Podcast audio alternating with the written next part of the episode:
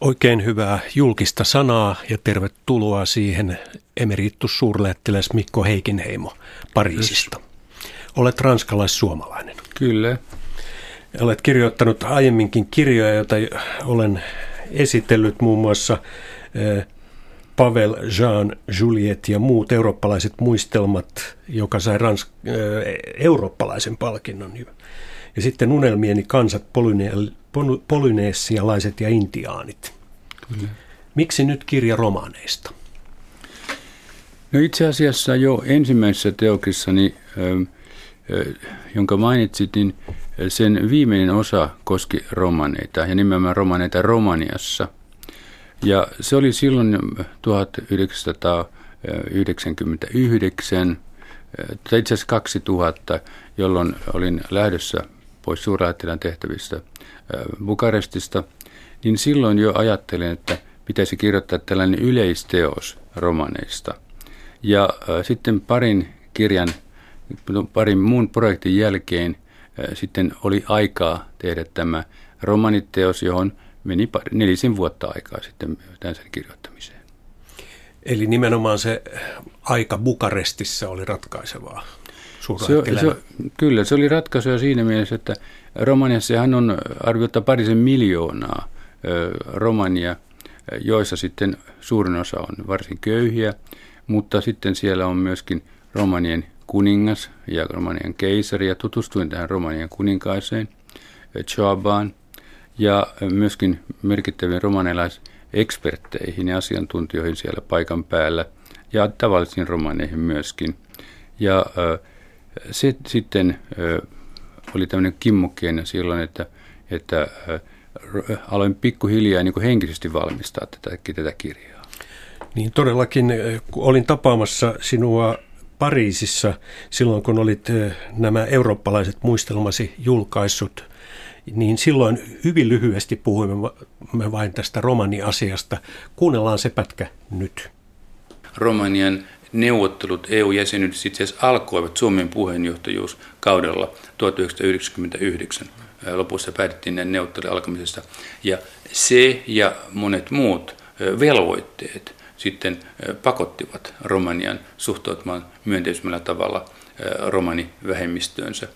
Ja itse asiassa niin romaniasia hyvin paljon myöskin Suomen aktiivisuudesta johtuen ja, ja presidentti Halosen aktiivisuudesta myöskin, jolla, joka aikanaan oli Romaniasian neuvottelukunnan puheenjohtajana Suomessa kansanedustaja aikanaan, niin, niin nyt on, on saatu aikaan se, että Euroopan neuvostossa on, on Romanian oma foorum, neuvottelu, keskustelufoorum, ja heillähän on oma, ollut pitkään ollut oma lippu ja oma, oma hymninsä, ja, ja kysymyshän on aika merkittävästä kansasta, koska Euroopassa pelkästään arvioidaan, että heitä olisi noin 10 miljoonaa.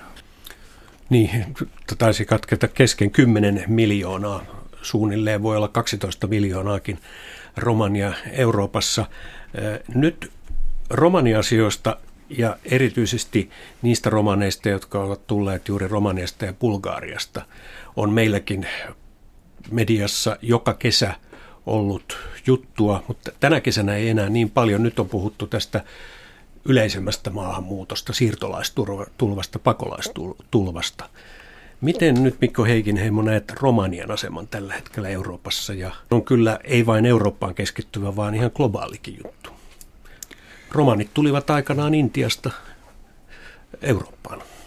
Kyllä, mutta sanoisin, että ne romanit, jotka tulevat EU-alueelle, muihin EU-maihin, niin kuin Suomeen, tai Ranskaan, niin heidän motiivinsa, perustunsa tulla Länsi-Eurooppaan tai Pohjois-Eurooppaan on aika pitkälle sama kuin muilla maahanmuuttajilla Afrikasta tai, tai Aasiasta, Lähi-idästä. Se, että heillä ei ole siellä mitään toimeentulon mahdollisuuksia.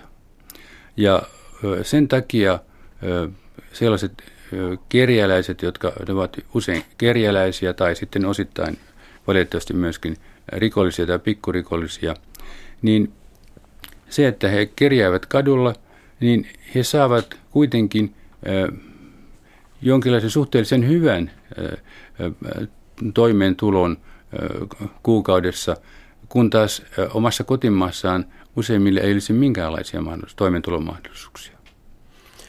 No, tämä kirja on tämmöinen romanien kokonaiskuva, niin mitkä olivat ne tavallaan ne muuttoaallot, kun romanit alkoivat tulla Eurooppaan ja miksi heitä kutsuttiin silloin? Niin he, he tulivat ensin, sanotaan, että, että, yleensä oletetaan, että he ovat lähinnä niin Intiasta, niin kuin heidän alkuperämaansa olisi Intia, mutta oli täysin varma, se on mahdollista, että he ovat myös niin nomadeina kulkeneet sen läpi, taikka ovat sitten asuneet siinä maassa, taikka sen alueen maissa, niin he noin jonkin verran ennen muutama sata vuotta jälkeen Jeesuksen syntymän he sitten alkoivat siirtyä länteenpäin ensin Persiaan, nimenomaan muusikkoina, ja, ja sitten sen jälkeen Turkkiin, Palestiinaan, Egyptiin, sieltä Kreikkaan ja Kreikasta sitten sen jälkeen sitten eri puolille Eurooppaa. Siis Itänel... aika lailla samanlaiset reitit kuin tämän hetken pakolaisilla. Aika paljon sama, samat reitit, ja, mutta sitten vielä sen jälkeen ympäri maailmaa, koska heitä lähdettiin muun muassa siirtomaihin, kuten vankeja lähetettiin siirtomaihin, niin romaneita lähetettiin siirtomaihin, joten sen takia heitä on itse asiassa kaikkialla, melkein kaikki, kaikissa maailman maissa. No miksi Euroopassa se on ollut nimenomaan ongelmallista? Tässä tulee hyvin kuvattua, että esimerkiksi Yhdysvalloissa tai Brasilissa on ollut jopa presidenttejä romanitaustaisia. No Euroopassa itse asiassa minun tietojeni mukaan lähes oikeastaan melkein ainoa maa, jossa romaneita ei ole, ei ole syrjitty, on Venäjä. Ja sehän käy ilmi klassista venäläistä kirjallisuudesta, jossa, jossa hyvin myönteisesti käsitellään, käsitellään romaneita. Ja koska heillä oli tietty roolinsa, venäläiset kun heillä oli rahaa, niin he halusivat mennä tuhlaamaan sen rahansa sitten mustalaisten kanssa, jotka tanssivat ja, ja lauloivat ja, ja sitten ja, ja soittivat. Ja, ää, mutta sitten itse asiassa, kun he tulivat, niin ensi alkuun heitä ei syrjitty, vaan he oli, heitä arvostettiin hevostenhoitajina, heitä arvostettiin ammattisotilaina muun muassa Ranskassa Luorin laaksossa. Mutta sitten kun aatelisten riidat loppuivat, niin silloin nämä sotilaat menettivät työpaikkansa, työtilaisuutensa, ja silloin monista heistä tuli sitten ryöväreitä, josta tuli taas tämä idea siitä, että, että kaikki romanit ovat varkaita, ja eivät kanavarkaita, niin sitten muuta, muita varkaita.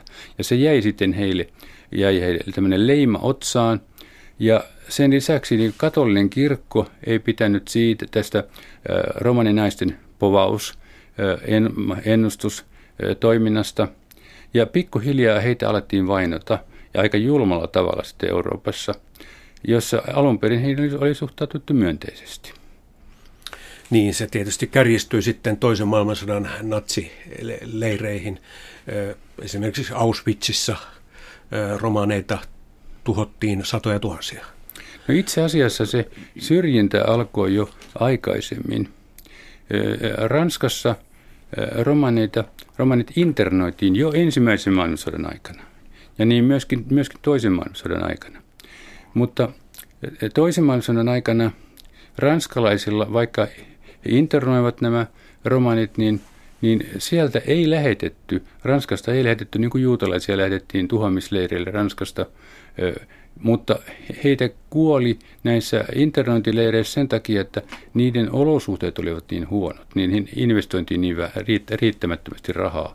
Sen sijaan Saksassa oli tieteellinen diskriminaatio, joka alkoi jo 1800-luvun lopussa, ja sitten pikkuhiljaa se niin tiivistyi, ja sitten lähdettiin siitä, että sotien välisen aikana, että että nämä romanit ovat, vaikka he ovat arjalaisia, niin kuin lähdettiin, että Intiasta tulee, että he ovat degeneroituneet arjalaisia. Ja sillä tavalla sitten keksittiin tämmöinen syy, että, että heidät voidaan tuhota samalla tavalla kuin, kuin juutalaiset. No siitä on paljon vähemmän ikään kuin tietoa, että miksi romaneita ja kuinka paljon heitä, heitä natsi-Saksan aikana keskitysleireillä tuhottiin. Miksi arvelit niin? Sen takia, että juutalaisia oli, oli tietenkin paljon enemmän. Ja heitä tuhottiin useita miljoonia sitten niin kuin näissä kestoleireissä, taikka sitten tapettiin sitten näiden Einsatzgruppien teloitusryhmien ryhmien taholta. Ja no sitten toinen asia on myös fakta on se, että romaneita, koska heitä on vähemmän ja eikä heillä ole ollut samanlaista vaikutusvaltaa kuin juutalaisilla on ollut informaatiossa, medioissa, joskin se on tämä juutalaistenkin niin kuin mahdollisuus kertoa omista asioistaan, taikka sitten elokuva, elokuvien teko heidän ongelmistaan kestoleireissä, niin sekin tapahtui selvästi toisen maailmansodan jälkeen, että 50-luvun luvun lopussa oli Nürnbergin valtiopäivistä oli, oli elokuva ja sen jälkeen sitten tämä tämä tämmöinen holokaustpolttuunien aikakai, se oli suomeksi tällainen sarja. Ja silloin se, sitä ennen Yhdysvalloissa oli erittäin ankara diskriminaatio, antisemitismi juutalaisia kohtaan. Mutta, mm. mutta tässä oli selvä ero, että tämä on pieni ryhmä ja, ja hyvin ankara, ankara siis diskriminointi Yhdysvalloissa, joska ja, ja hyvin myönteinen suhtautuminen saksalaisiin ennen toista maailmansotaa. Ja, mutta, mutta sitten taas romani, romaneihin, on Amerikassa on se, polt, se sulatusuuni pikemminkin, niin, niin, niin heihin, romaneihin on suhtauduttu siellä aika myönteisesti. Ei, ei, ei tämmöinen mustalainen gypsy ole, ole Amerikassa mikä haukkumassa, vaan päinvastoin romantinen aika myönteinen ilmaus. Niin, siis että Eurooppa ei ole ollut sulatusuuni tässä mielessä. Lukun ottamatta Venäjää, jossa niin, niin. klassisessa kirjallisuudessa kaikissa kerrotaan myönteisesti mm. romaneista. Mutta tässä kirjassa, joka on kyllä hyvin monipuolinen ollakseen vain noin 200 sivuinen, niin tässä on niin paljon tietoa, että tämän sulattaminenkin vie oman aikansa, mutta tämä toimii myös hyvänä hakuteoksena. Mikko Heikinen Heimo, miksi vielä penään sitä, että tämä on ollut niin vaikea eurooppalaisille nielettämä. Myös romaanit itse ovat olleet ikään kuin, että pitäneet sitä etäisyyttä ei, ei-romaaneihin, eli kantaväestöön. Siis romanien kohdalla se on, siinä on selvästi ollut nyt itsesuojeluvaisto, että he ovat halunneet olla, olla erillään siis valkolaisista, ei-romaneista. Ja, ja heidän, he eivät ole halunneet että ei-romanit tuntisivat, osasivat heidän kieltään tai tuntisivat heidän, heidän perinteitään. Ja se on ollut nimenomaan sillä, siis tarkoitus ollut tällainen, eli suojella itseään näitä, näitä koska on ollut hyvin negatiivisia, negatiivisia asenteita sitten ei-romanien kohdalla. No sillä on sitten ollut myönteiset ja kielteiset vaikutuksensa, mutta jopa Suomessa me tiedämme hyvin, että, että romaneita on syrjetty sitten vasta 60-luvulla tämmöinen voimakas asunto, voimakas liike Romanian taholta syntyi ja että Romania tuke, tukevien henkilöiden taholta, jolloin, jolloin lähdettiin vaatimaan asuntoja heille. Ja nythän Suomi on siinä mielessä ainutlaatuinen, että Suomessa käytössä katsoen kaikki romanit asuvat taloissa. Ja siis Ranskassa se on lisääntynyt tämä näin, mutta siellä edelleenkin jotkut asuvat, jollei asuvat niin vankkureissa, niin asuvat sitten, sitten matkailuvaunuissa. Ja, mutta sielläkin on kuitenkin useita mutta vuosia. Ranskassa tuhota koko ajan näitä mustalaisten, niin kuin sanotaan? Niin, mutta he, nämä, kyllä, mutta ne ovat näitä rom, äh, romanialaisten, kerjäläisten, rikollisten kerjäläisten, taikka sitten sellaisten henkilöiden, joilla ei ole mitään toimitulomahdollisuuksia, niin, niin heidän leirejään tämmöisiä, joita on rakennettu noin pikaisesti. Ja, ja se on siinä mielessä erittäin valitettavaa. Siis ei ranskalais, Ranskassa ollut varsinaista niin kuin romani-ongelmaa enää ollenkaan, vaan he hyvin integroituneita tähän yhteiskuntaan, niin suhtauduttiin myönteisesti. Samanlainen, vähän samanlainen asenne kuin nykyisin, kun, kun Ranskan romaneihin, kun kun oli, oli, ja monilla taiteilijoilla oli hyvin myönteinen suhtautunut Picasso, Jean Cocteau ja niin päin pois, kuin Amerikassa. Mutta sitten nämä, nämä nimenomaan siis osittain, osittain vain rikolliset ainekset, koska monet, useimmat romaanit ovat niin rehellistä väkeä tulivat tämmöisiin kausiluontoisiin tehtäviin, hedelmän poimintaan ja niin päin pois, mutta nyt kriisi on tietysti pahentanut tilannetta huomattavasti, koska sanotaan, että Espanjassa on paljon enemmän romaneita kuin, siis näitä romanian ja bulgarian romaneita kuin, kuin Ranskassa, niin niin siellä, siellä sitten espanjalaiset on itse niin kuin tarvinneet, ne on täytyy itse mennä näihin, näihin kausiluontoisiin työ, työpaikkoihin, jolloin romanit ovat menettäneet. Aivan. Espanjassahan nyt sitten on ehkä kaikkein tunnetuin tämä taidemuoto, joka on romanien keskuudessa syntynyt, eli flamenco, musiikki ja tanssityyli. Kyllä, ja se on aivan niin kuin, tavallaan melkein pyhä asia siis Espanjassa, että ei, ei kai voisi oikein kuvitellakaan niin kuin, niin kuin Espanjan kulttuuria ilman romaneita ja heidän, heidän, eri, heidän erilaista taidettaan. Hmm. Tässä härkätaistelu on, on, voidaan mainita. Kyllä, siinä. kyllä, härkätaistelu myöskin.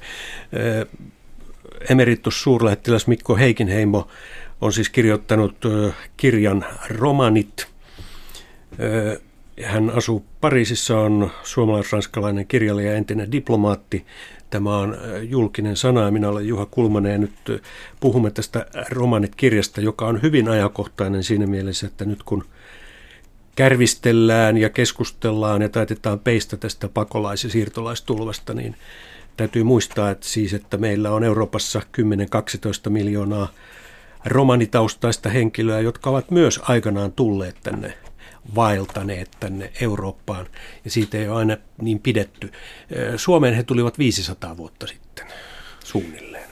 Kyllä, joo, he tulivat Suomeen niin Ahvenanmaan kautta, ja, mutta se, oli, se tapahtui niin, että Ruotsi karkotti näitä romaneita, ja, ja sitten he tulivat Suomeen, ja, ja he olivat alun perin vangittuina, siis Turussa, hän on niin vankilasta annettu näitä, näitä informaatioita, ja ja tässä Gunnar Jansson, niin entinen romaniasen neuvottelun puheenjohtaja, kertoo, kertoo tässä lyhyessä, lyhyessä haastattelussa myöskin näistä romanista ja heidän, heidän suhteestaan sitten nimenomaan sitä, ja he toimii roolissaan Ahvenanmaalla.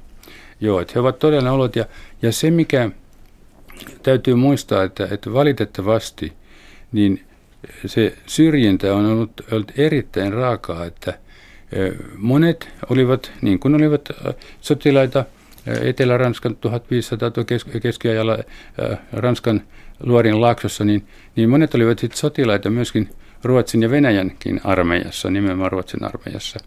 Ja, ja, mutta sitten heitä, heitä täysin mielivaltaisesti pidätettiin ja lähetettiin vankiloihin tai tämmöisiin kehruuhuoneisiin. Eli se syrjintä oli aika paljon samanlaista kuin, kuin mitä se oli Länsi-Euroopassa, Suomessakin ja muissa Pohjoismaissa. Hmm. Mutta nyt Pohjoismaat ovat romania-asioissa olleet vähän niin kuin esikuvia Euroopassa. E, eihän se tilanne ongelmaton ole täälläkään, mutta huomattavasti paremmalla tolalla kuin esimerkiksi näissä keskisen Itä-Euroopan maissa, joista kir- kir- kirjoitat jokaisesta erikseen. Otetaan nyt sitten vaikka Unkari, Slovakia, tietysti Romania ja Bulgaria. Mm. Mikä on nyt, missä on niin kuin pahin tilanne täällä?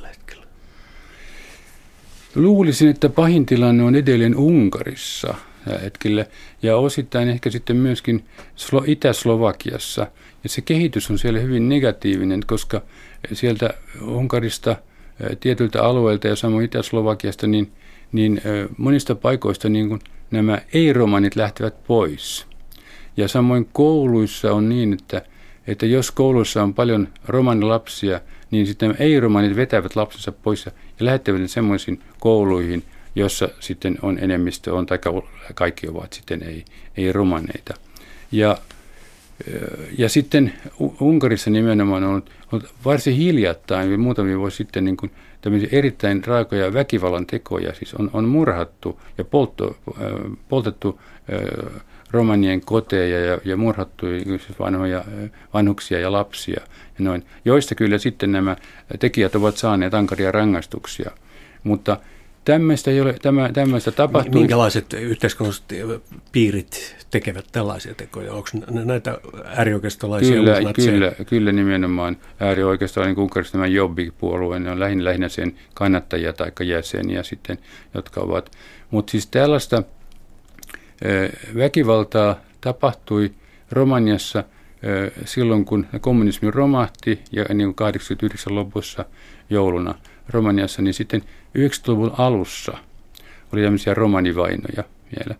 Mutta siellä, sitä, sitä enää ei ilmeisesti ole tapahtunut. Ja, että nimenomaan nyt sitten niin kuin Romanissa ja osittain sitten Tsekissä on rakennettu muureja joissakin kaupungeissa romanien ja, ja ei-romanien välillä ja niin päin pois, että, että sitä on olemassa, mutta, mutta minun käsittääkseni tosiaan niin tämä, tämä kaikkein väkivaltaisin aalto on ollut viimeksi Unkarissa. No miten arvelet, että tämä ilmapiiri, joka on kiristynyt myös romaneita kohtaan, niin miten se sitten edesauttaa tässä uudessa pakolais- ja siirtolaistulvassa? Onko sillä mitään yhtymäkohtaa?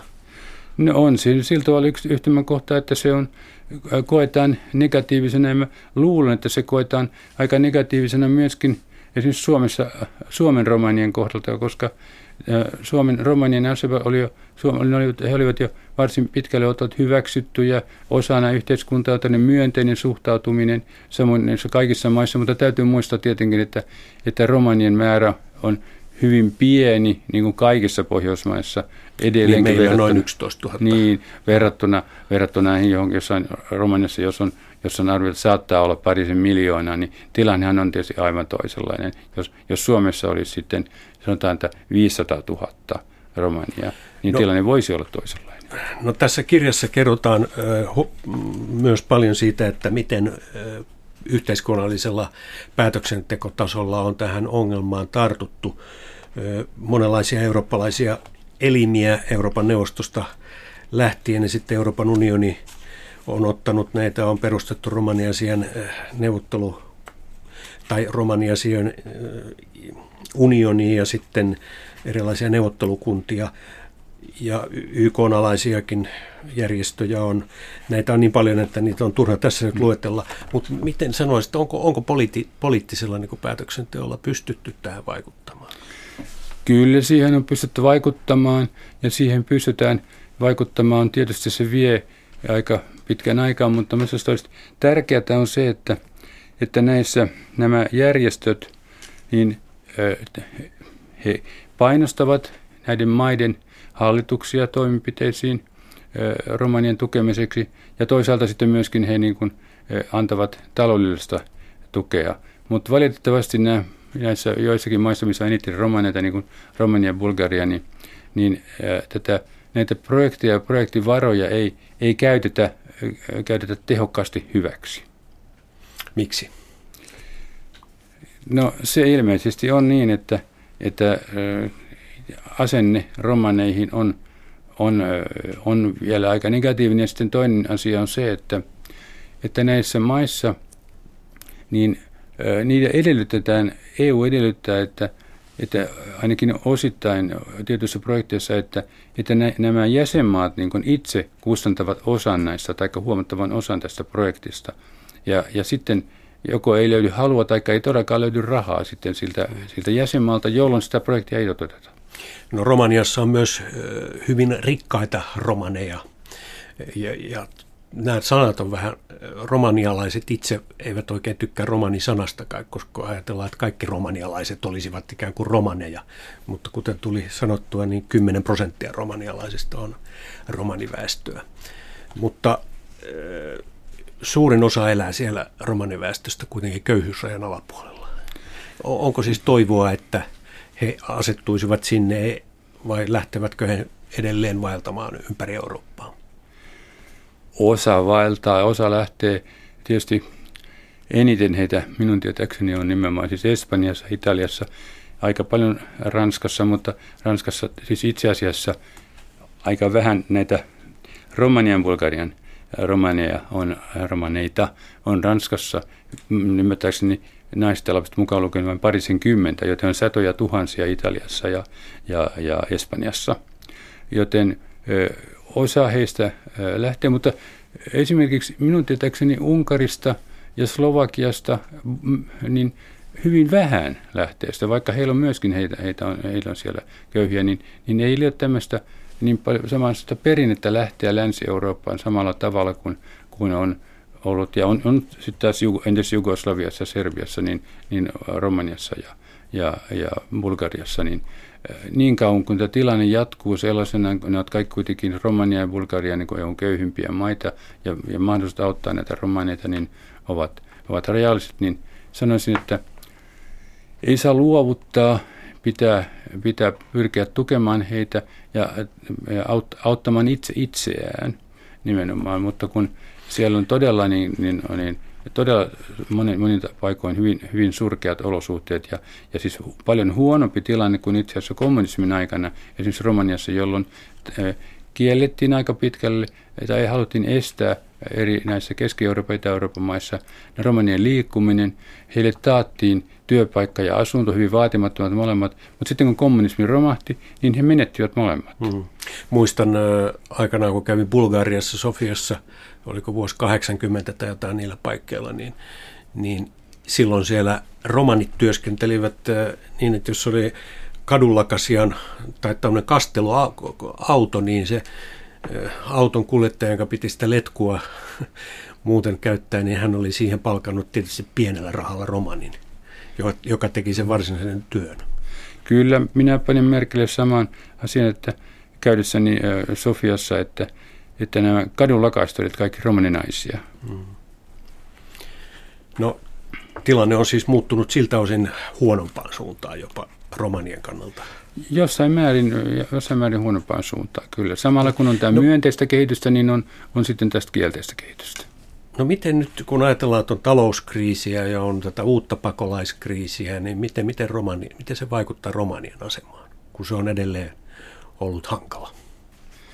No ei se sitä auta millään tavalla minun, minun ymmärrykseni, mutta äh, lähdetään siitä, että on erilaisia ongelmia. Äh, romanien ongelmia ei ratkaista maahantulo näiden maahantulijoiden Afrikasta ja, ja Aasiasta niin, ja Lähi-idästä tulevien tuolle ongelmia ratkaisemaan. Ne ovat erilaisia ongelmia ja, ja niissä on olemassa jo tietynlaisia ö, suunnitelmia ja, ja, ja projekteja, kun sen sijaan tätä, tätä maahanmuutto-ongelma niin kuin Afrikasta, Aasiasta, Lähi-idästä, niin se on lukumääräisesti vielä huomattavasti suurempi. Se on itse asiassa, niin kuin ö, kansleri Merkel sanoi ö, muutama päivä sitten, että tämä Kreikan ö, velkaongelma on, on niin kuin täysin mitätön hmm. verrattuna tähän, tähän maahantulo-ongelmaan.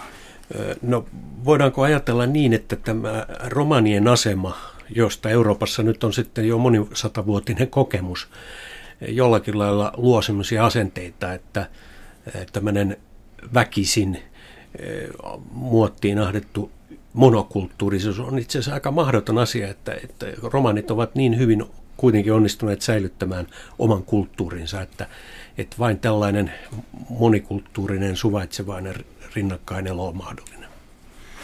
No kyllä minun mielestäni se on... Eli, pitääkö väkisin yrittää niin kuin sulauttaa valtaväestöön?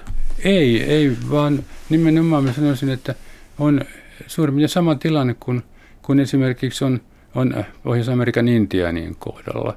Niin että lähdetään siitä, että he haluavat olla intiaania samoin, niin romanit haluavat olla romaneita. Ja, ja ny- nykyisin uskoisin, että on hyvin pitkälle hyväksytty heidän kulttuurinsa ja heidän, heidän ominaisuutensa – ja, ja tästä täytyy, täytyy lähteä, että, ja se on paljon helpompaa myöskin siinä mielessä, että, että ne ovat, vain pieni osa heistä on sitten muslimeja, mutta yleensä ovat valinneet sen maan uskonnon, jossa he asuvat. Ja useimmat ovat sitten kristittyjä tai kuuluvat johonkin vapaiden uskontojen suuntiin, niin kuin sanotaan rumemmin lahkoihin, niin joka tapauksessa kristittyjä jolloin silloin tietenkin heihin voida, heille, suhtautuminen heillä on helpompaa kuin sellaisiin maahanmuuttajien, joihin, joille uskonto ja perinteet ovat hyvin erilaisia kuin, kuin esimerkiksi Suomessa. No, romaneilla on myös paljon sellaisia sääntöjä, niin kuin puhtaussääntö tai jotain liikkumisjuttuja, joita he eivät kovin tarkkaan halua edes ei-romaneille selvittää. Ei edes tässä sinun kirjassasi ole ihan tarkkoja kuvauksia näistä. Jotakin kyllä.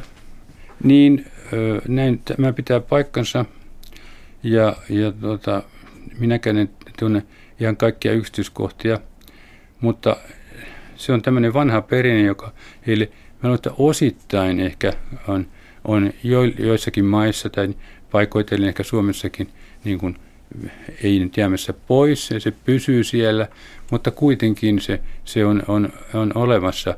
Ja joissakin maissa, kuten Yhdysvalloissa, niin kuin romanien kohdalla niin kuin, niin kuin erittäin tärkeä edelleenkin tämä ero, siis tämmöinen uskonnollinen puhtaus tai likaisuus, maharime, ja verrattuna tällaiseen tavalliseen likaisuuteen malakoon. Ja minun ymmärtääkseni se, he on heidän, heidän yksityisasiansa. Niin kun, silloin, niin kun, silloin kun se ei häiritse muita, niin, niin onhan meillä suomalaisilla protestantilla tai ei uskon, uskonnollisilla henkilöillä omat erikoisuutemme ja, ja perinteemme ja traditiomme joka tapauksessa. No Mikko Heikenheimo, mikä nyt sitten on korrekti nimitys romaneille? Romaani on ilmeisesti, mutta onko muita? Tässähän käydään läpi kyllä tämä nimitystä monimutkaisuus ja monipuolisuus. Tämä chipsi tai hitano tai jotain eri kielissä, niin ovatko ne niin kuin ikään kuin hyväksyttyjä? Tai mustalainen se, meille tai joo, se, se vaihtelee maittain. Minun tietääkseni siis enemmistö romaneista haluaa, että heitä kutsutaan romaneiksi. Ja, äh, taikka Rom Ranskassa tai Roma englanniksi. Enemmistö haluaa, että heitä kutsutaan siinä. Ja siinähän on kysymys siitä, että, että on sovittu Romanien kesken kongressissa 1971 Lontoossa, että kaikki, kaikkia romaneita voidaan kutsua nimenomaan romaneiksi, koska on olemassa parisenkymmentä heimoa Euroopassa, ainakin parisenkymmentä heimoa, ehkä enemmänkin, jolloin on tietysti täysin mahdotonta ajatella, että, että jos yleisesti, jos ruvetaan luetelemaan, luetelemaan kaikki romaniheimot Euroopassa, kun heistä puhutaan, niin, niin tämä on niin järkevää, että, että on, mm. on hyväksytty tämä. Ja se on vielä romani yhdellä alla. Ja se on romani, romani yhdessä alalla, taikka sitten se on rom tai roma ja, ja noin, niin se on, se on minusta se on, se on selvää, että se on heidän, mutta toisaalta on romaneita, jotka halua, haluavat, että heitä kutsutaan mustalaisiksi.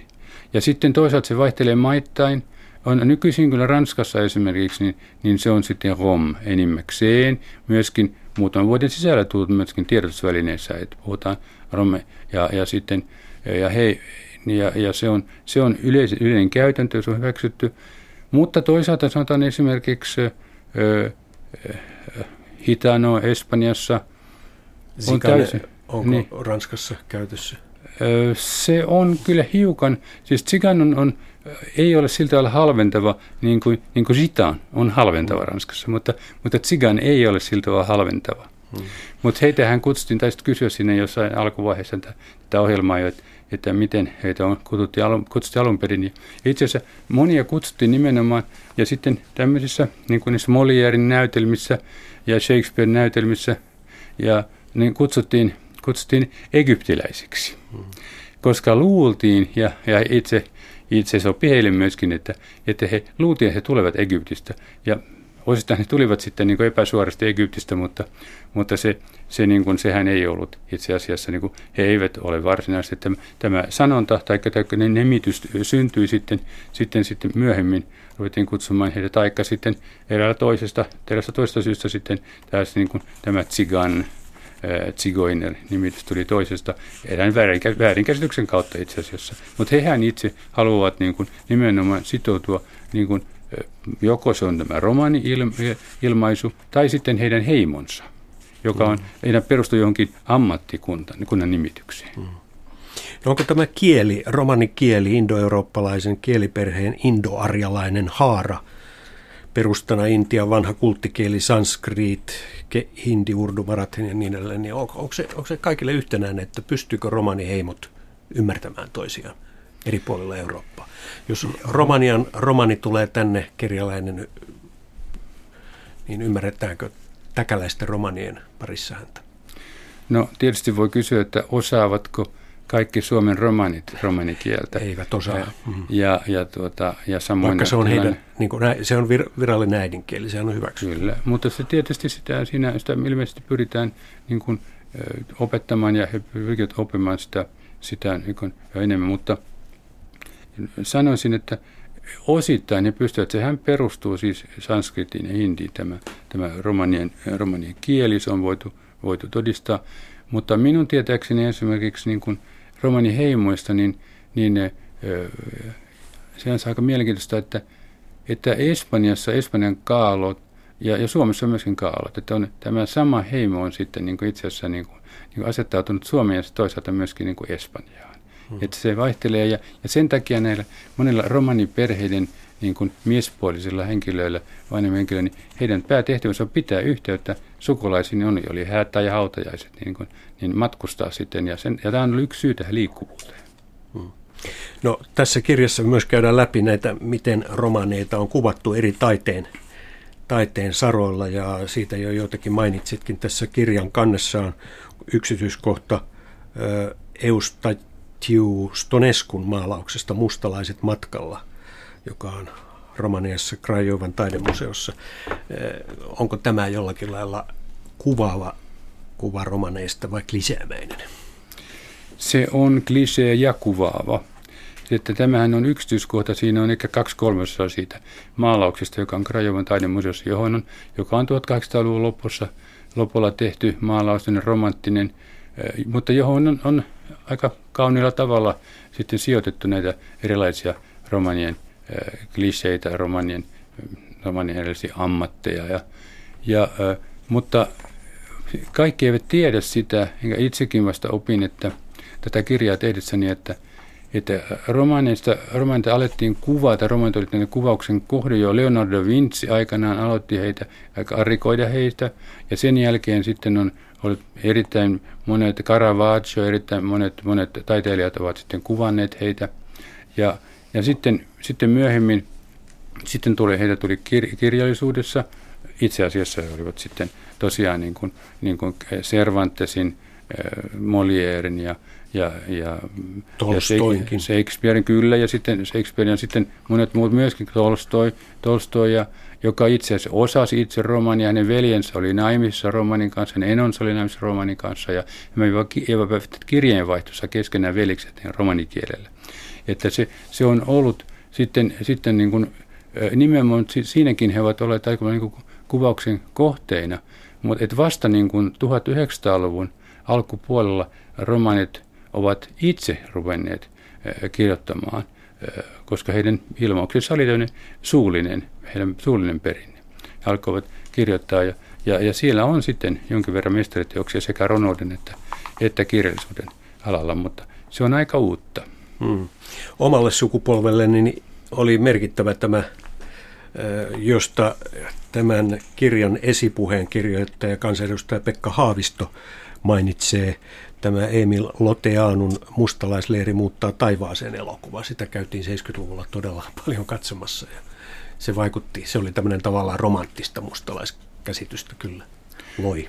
Kyllä. Mutta se oli sinänsä myönteinen. Kyllä, se oli, niin kuin se, oli, se alkoi silloin, se alkoi silloin niin kuin myönteinen asiallinen suhtautuminen, joka on sitten jatkunut niin kuin Emir Kusturikan monissa elokuvissa ja, ja äh, Gatliffin äh, äh, elokuvissa noin ja, ja, ja nyt sitten, ja, ja se jatkuu, jatkuu edelleenkin. Se myöskin dokumenttipuolella on ollut niin kuin, hyvin niin kuin, myönteisiä kuvauksia, tai, tai siis rehellisiä ja oikeudenmukaisia kuvauksia, sanoisin pikemminkin niin.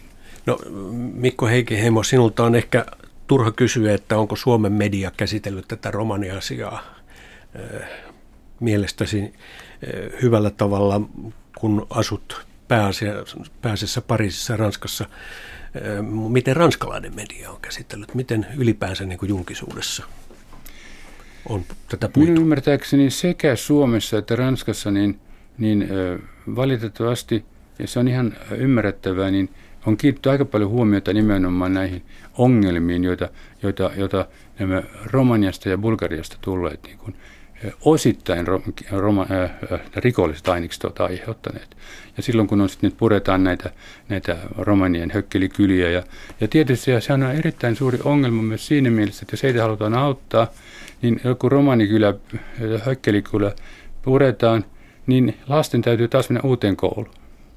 Ja, ja siis tulevaisuus on kuitenkin se, että heille pitää, pitää suoda, ne lapsille pitää suoda kunnon koulutus sillä tavalla pikkuhiljaa päältä tämä ongelmanratkaisu. Mutta jos heitä koko ajan niin eh, häädetään näitä hökkelikylistä niitä asioita uusiin kouluihin, niin se vaikeuttaa se tilanne.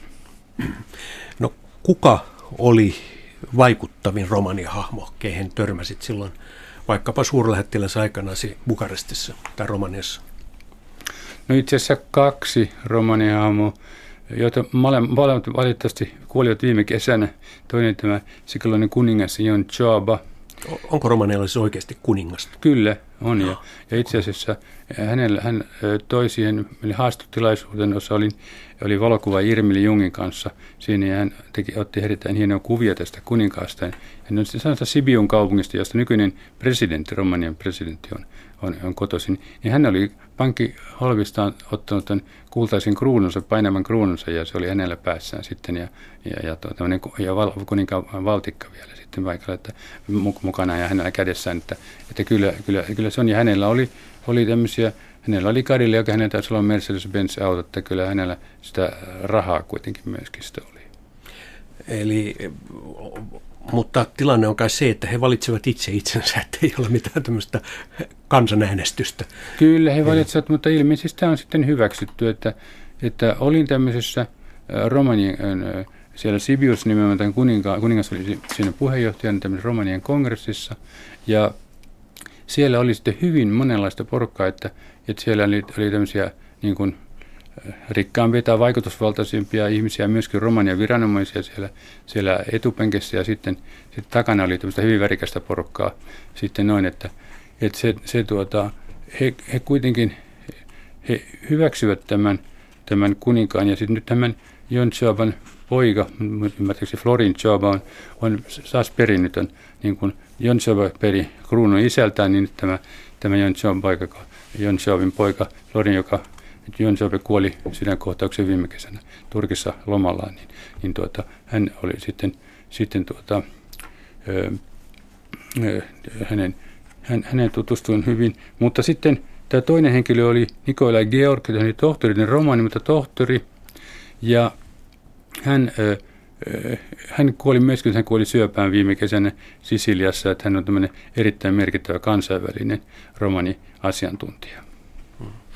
No vielä tähän loppuun, että miten Mikko Heikoihemo näet, miten nämä romani-asiat pitäisi nyt järjestää ja hoitaa, jotta eurooppalaisella tasolla ikään kuin tätä pulmaa ei enää olisi, kun nyt tulee vielä uusia haasteita koko ajan ovista ja ikkunoista niin paljon kuin ehditään sulattaa? No minä en ole sillä tavalla niin asiantuntija niin kuin näiden, miten nämä asiat pitäisi hoitaa. Minun ymmärtääkseni on olemassa jo järjestöjä, on olemassa romani omia järjestöjä, on olemassa kansainvälisiä järjestöjä, jotka ovat kiinnostuneita näistä, ja nämä, nämä jäsenmaat tietysti, niin, jos on erityisesti erityis niissä, jos on paljon romaneita, niin se on, on heidän vastuullaan tämä kysymys. Lähtisi vain siitä, että täytyy vain jatkaa sitä, sitä, sillä tiellä, missä nyt jo ollaan. Mutta mitään tämmöisiä esteitä tai lisärajoituksia ei kaivata. Ei minun mielestäni missään tapauksessa kaivata, mutta tietysti niin, niin, niin sehän periaatteessa on oikein, että, että pyritään kuitenkin niin erottelemaan jyvät akanoista tai akanet jyvissä pikemminkin, että ne, jotka ovat syyllistyneet rikolliseen toimintaan, niin, niin sitten vastaavasti heidät ranga, heitä rangaistaan tai heidät karkotetaan takaisin sinne, sinne kotimaahansa. Jos nyt sitten Schengenin sopimukseen tehdään jotain kiristyksiä, niin eihän se romaneita koskisi, koska he ovat jo EU-kansalaisia. Siis ei, ne, ne en, jotka en, ovat näissä en maissa. Ei. Et ainoastaan tietysti Turkissa asuvia romaneita. Ja, Turkissa, Venäjällä ja Venäjällä, muissa, niin. muissa mm. Mutta sieltä ei ilmeisesti tällä hetkellä mitään virtaa ole tulossakaan Eurooppaan. Ei minun tietääkseni ole romaneita. Joo. No, tämä pyhän Yrjön, mikä se nyt oli tämä legenda, niin vielä lyhyesti se loppuun. No, joka on romaneille sellainen legenda olemassa, että, että äh, tällainen, mun ymmärtääkseni, muistaakseni lohikärmi halusi olisi syödä sitten romanit ja, ja pyhäyri tappoi ja lohikäärme. Ja siitä sitten katso, lähdetään siitä, että pyhäyri on tämmöinen romanien suojeluspyhimys ja, ja siitä on sitten tämä joka vuosi tämmöinen suurin romanien juhla on tämmöinen, ainakin tuolla Keski-Euroopassa niin kuin romanien juhla on. on josta on tässä, tässä romanien tai mustalaisten aika, niin kuin Emil Kustarikainen elokuvassa on tästä, tästä juhlasta on hyvin kaunis, kaunis kuvaus. Kiitoksia Mikko Heikinheimo tästä Romanit-kirjan keskustelusta ja hyvää jatkoa. Kiitos.